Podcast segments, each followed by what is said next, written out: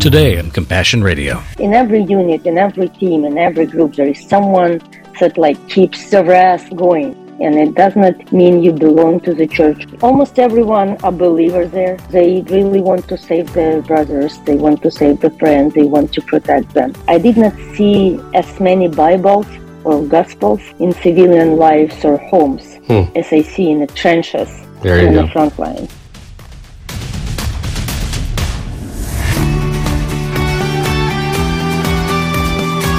Hello, friends, and welcome back for part 2 of a genuine Frontlines report from Ukraine. Your prayers and monetary support for our Serve Ukraine project have had a seriously positive impact. Oksana Gorbunova is our guide, and an intrepid one at that. For the past 2 years, she's been in the thick of it, evacuating at-risk orphans, endangered families, and wounded soldiers. And that's just on the return leg of her constant trips to the front lines. On the way in, she carries relief supplies, food, and medicine to those who can't or won't leave the danger zone. Why does she do it? Well, love of country is certainly in the mix.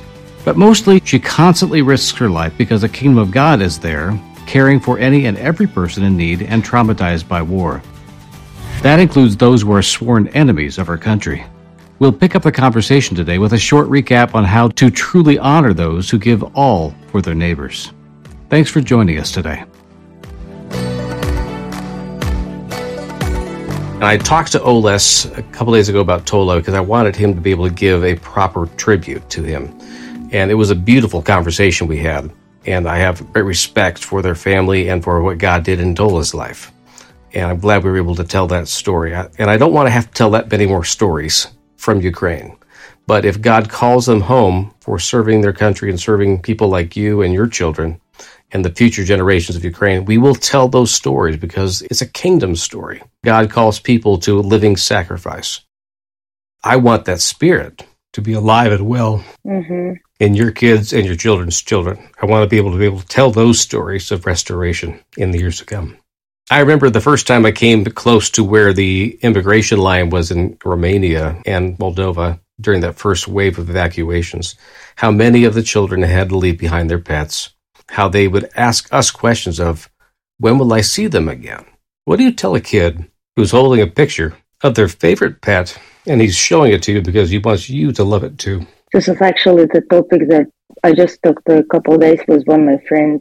The interesting thing that amazed me in a bad way, that we as humans living in 21st centuries, we're successful in lots of directions, industries, technologies. We create some stuff, we learn lots of stuff, but there is progress and regress, right? So we do regressing in human things, in the normal human way. The spiritual things and relationship. And you just remind me of kids. And, I have two directions of my ministry, of my actions, what I'm doing in the wars of this, is I have the militaries and I have the civilians. Right. And one of my location, it's Kherson, that been under occupation. And underwater for half the year. Yes, I've been there right after. And I have the orphans there that I've been working with them even before the war. So I don't know how many trips I made to Kherson. And actually compared to the Donetsk front line and Kherson, I felt more safe being on the line zero than in Kherson. Because in Donetsk, you at least know where is the line of the fight. And yes, you can hear and still the fighting are going and you can see some rockets from line. Things are very much black and white there. Yeah, you know where is the line. And Kherson, it's still because Russians on another side of the river and Ukrainians now are trying to push them. But they have just constant shelling. So you don't know where the next rocket will fall. You don't know what the next happens. I don't know if you saw that 2 weeks ago, there is the family was taking baby to Nikolayev, the closest city, and they just hit up the bomb from the drone and the parents died and they saved the 4-month baby. They get used to and they understand where is the air alert. They go into the shelter all the time. They know what's flying, how fast, how it sounds. But it's still nothing compared to the kids that lived under occupation and still live in the Kherson. And I'm trying to teach my kids that even those conditions that we live right now, it's nothing compared to their condition. And you have food every day, And like when my younger one sometimes saying, I don't want this sandwich. And I said, there is someone in Kherson would love to have the sandwich, but they don't have it. And you now say that you don't want to eat it. So my little one one day brought me all his collected money to bring to Kherson. But I want to keep with the kids, because kids, it's my painful thing and the painful side of the war. Because like this war for me, it's like really evil against the humanity. I'm not trying to find any excuses for any wars. There's no excuses for any war. But this war is like way even more than any war I heard about it. And like I can like talk about the things they do to the kids, the things they do to civilians. I don't know enough English words for this. I understand that. Remember I told you about Bucha last time? Yes. That is like word heard about it, but it's nothing even compared what's really happened there. And the ice, when we were coming to the Bucha and getting people out of the basements that stayed there like weeks, some of them like stories you hear about it, like mom left the shelter to bring the water and she was like killed right next to the door, and the kids like collected the part of the body in the bag and keep that for a couple of weeks at least to have something to bury. Or like still remember the mom, and I cannot get her out of my head. There was a woman that was in a shelter with three daughters, 14, 12, and 10-year-old. When the Russians came, they raped mom in front of the kids, and they raped kids in front of the mom. So two older one did not survive. She left only with the youngest one. And it's like, what psychological help can help? Yeah. I mean, what counseling can help? You still need to find a reason to live after everything you went through. My close family, the Christian, they lost two men in one family. Yes. It's been more than a year already. The mom, she's saying, every day I'm trying to find the sense or a reason to live for myself. Every single family, I've experienced something like that. I don't know. I still have faith. I'm sure we will win in this war because the evil needs to be overcome. But the consequences of the war, the price that Ukraine paid already, and this destroyed families, destroyed humans, even they still alive, they destroyed. I'm working with the veterans right now, and like they coming back from the captivity from Russia. Mm-hmm. It's nothing to compare what the Russians have in captivity in Ukraine. And the stories they say, like the one my friend came being like 9 months in the captivity, and he's telling the story that the only thing helped him to survive is just the thought about that he wants to come back. So this is for me the painful thing that we are as humans, and I'm talking about both sides right now, just in general, we are really regressing. The war in Ukraine, everybody see it. Everybody understands what's going on. Whole world are just looking at it with compassion. That's how they say. Yeah. And most of that should understand that Ukraine right now fighting not only for Ukraine. And the Russia, this is the evil that's not stopping. Even if you look at the history, they never was stopping. And they're using the same principles and the same way how they fight all the time. But so I don't know what else should happen so the world would stand against it. I don't know. You have just tried to wrap your arms around a universe of conflict and conflicting ideas and values. I can't give you any sense of how that resolves either. I don't know. I do know that the resolve you have shown, though, is one that puts faith in a God who transcends circumstances but does not avoid them, that God himself is entering into these circumstances. And I have no idea how he's going to restore broken souls, people that have seen unbelievable atrocities or have lost someone in their immediate family to the left or to the right. I can't fathom how I would or my kids would have to go through that. And yet you do on a daily basis. So I want to encourage our listeners again to keep praying for those who suffer at the front and suffer because they serve those at the front like you do, Oksana.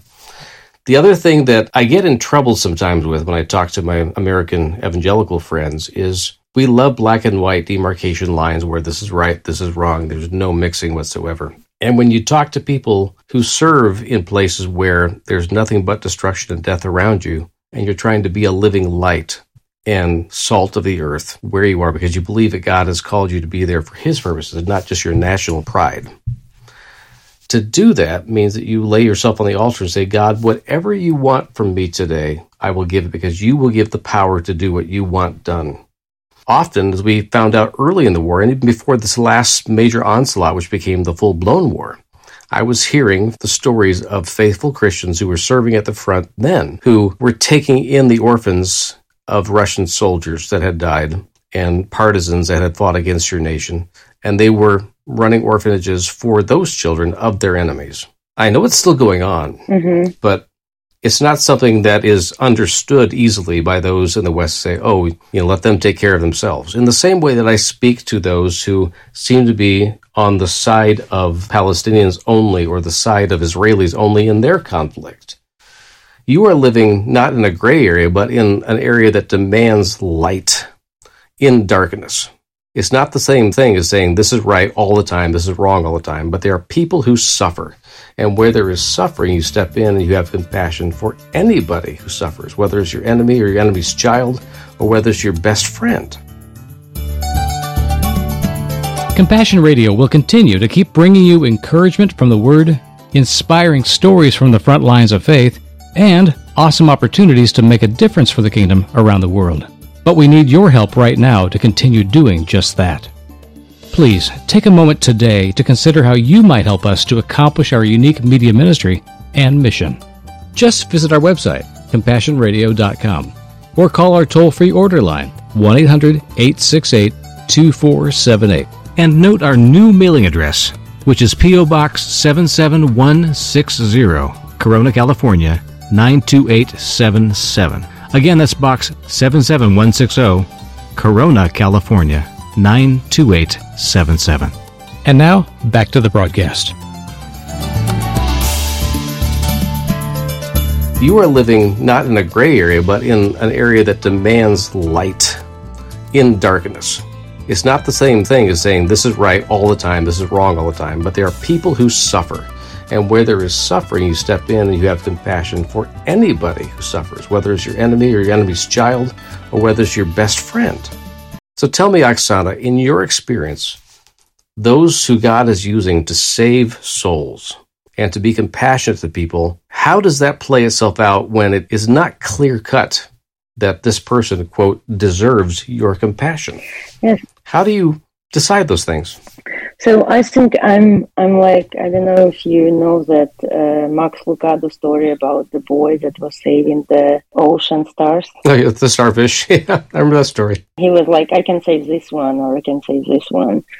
And it's not a moral question at that point whether the starfish deserves to be saved. It's just that it's in front of you. Yeah. And this is the thing, actually, that I don't want to say it like proudly, but actually that's what I see during this war. This is the difference between us and Russia. Whatever is the hard decision in your life will come. And it's not only about the war. It's like any decision in business, in family, in like compared to your friends. I mean, any humans. It's always based on your inside values. Mm-hmm. And there is like, you know, the inside foundation. Mm-hmm. So that's why I see lots of stories like you say. And even have the doctors treat the Russian soldiers, Ukrainian doctors treat the Russian soldiers, and how they save them from the front lines.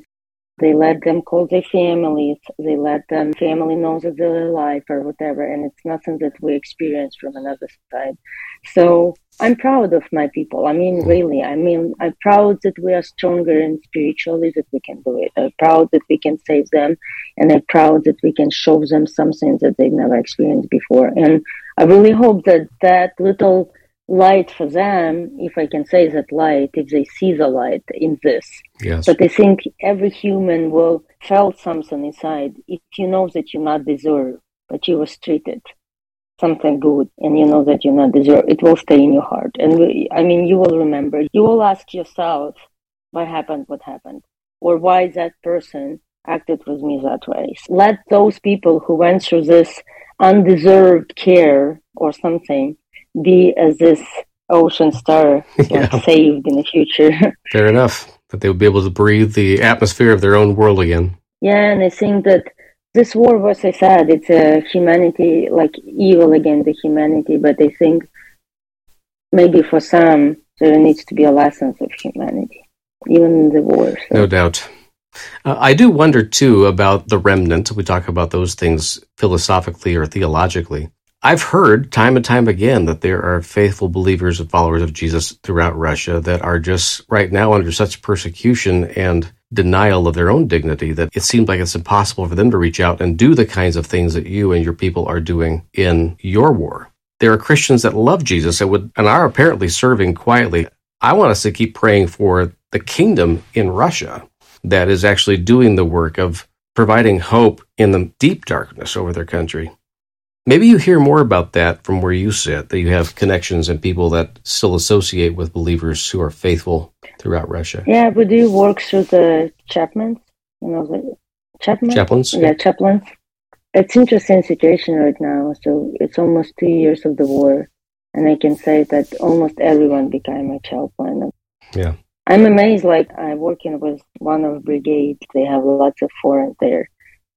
They start every morning with a prayer. And it doesn't matter whom you was before, or did you go to church or not, did you have faith or not, or just do you believe or not.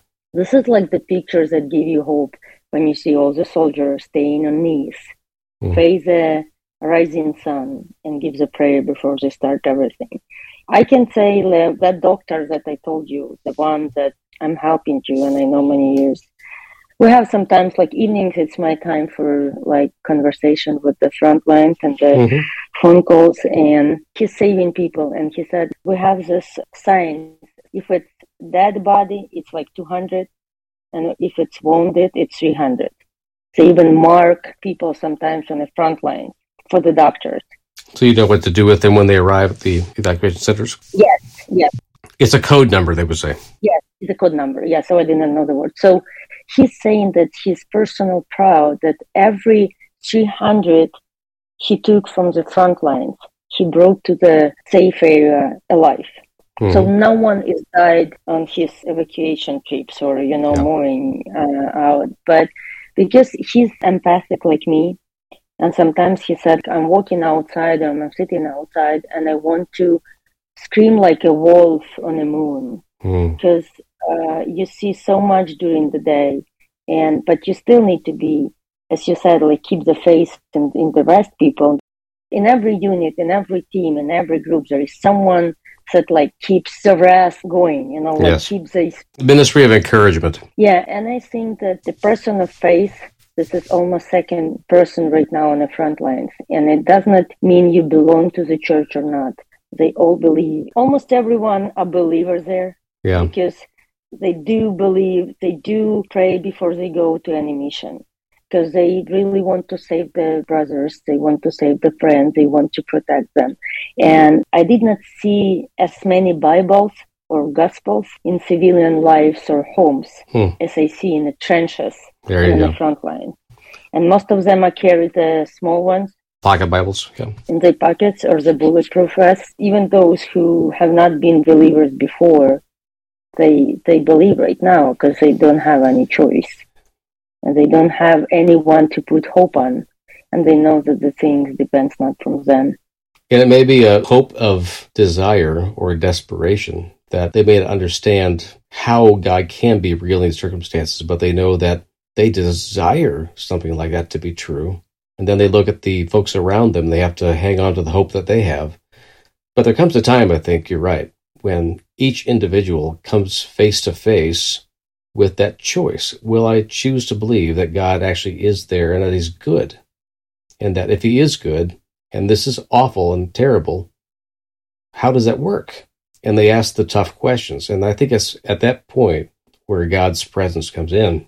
And this is one of the ways, you know, like, some people come into the God from the, like, good circumstances. I don't know, someone's witness or testimony or something. But I think the most people come in through the suffering or through the desperate spot.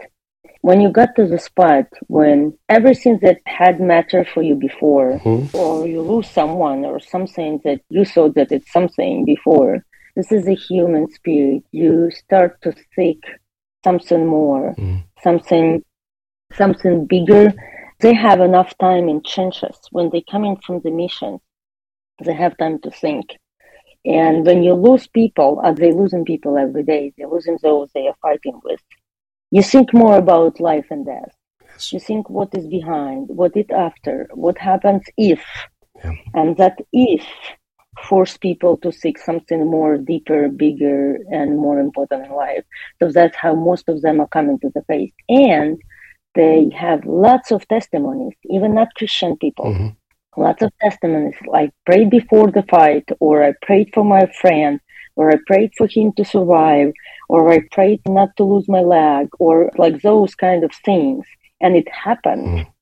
It like proves their faith. I mean, they started to believe, and they keep praying more, they keep ask more, they, you know, keep do more. And good if they have the spiritual someone like Chapman or someone in the unit. It's not all of them have.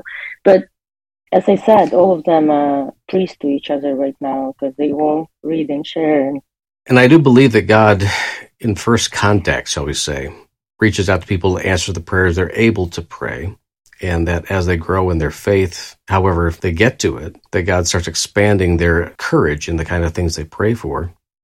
And, you know, I talked with Oles, our friend, who had lost his good friend, about the deeper things. When you go deeper into this faith and you have to survive something that is unjust, is unreasonable, is unreal in its horror, and you come out the other side, the why questions don't matter as much anymore because some mysteries will never be resolved in our lifetime. Yes. And yet we have to make the decisions about what our prayer means. What are we expecting of God? Are we waiting for him to fix something, or are we wanting him? And I do think that those who are deepest in their faith, so to speak, they know the worst could happen to them or might or will. And when it does, when the if happens and becomes the thing that is, where is God in that? And do I want him to be there? Do I want to be with him in this? Do I want him to be near me when the worst happens? And that's the kind of thing that I think that most people would describe as the question about what real faith is going to be. Is it going to be something where even loss cannot break it, but that it is real because it now has entered into the suffering that Jesus knows about? You know, what's your experience with those who have gone deeper in their faith and how they're able to express it? What lessons are they learning right now? It's hard to say, like, I'll give you, like, exact example, because on the front lines, we don't have time to talk much, because usually you just do things what you have to do. Yeah, that's true. But, for example, like, they do their rotations, and this is one unit that I told you, I have a friend, he's from Finland. All the way from Finland, huh? And he's here since the beginning of the war. He was wounded a year ago, survived, and he still talk about it as a second birth. Yeah. He speaks Ukrainian, what is amazing me. Like, I mean, that the person can learn Ukrainian for that short time. But I'm asking him, like, what you doing in my country? And he said, I'm protecting it. And said, why you protect my country? He said, we hate Russians historically. Like, I didn't have a choice. The Finns have had their own battles, haven't they? Yeah. He said, but also I was looking for this country and for these people all my life. Mm-hmm. And I'm not going to leave this country. Oksana Gorbunova and I continue our conversation on Frontline Faith in Action in Ukraine. And that's coming up next week.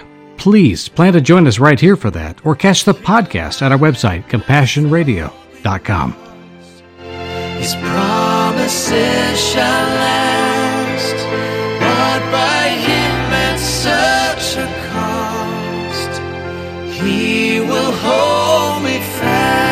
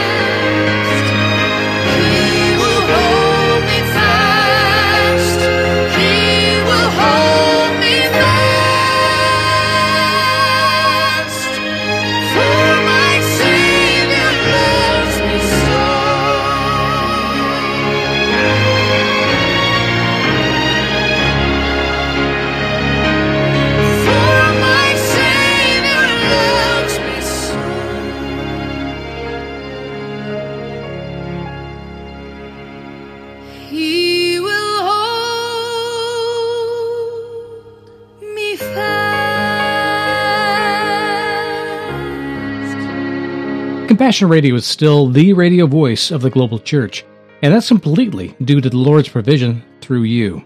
Give online today at CompassionRadio.com or call us at 1-800-868-2478. Or write us, P.O. Box 77160, Corona, California, 92877.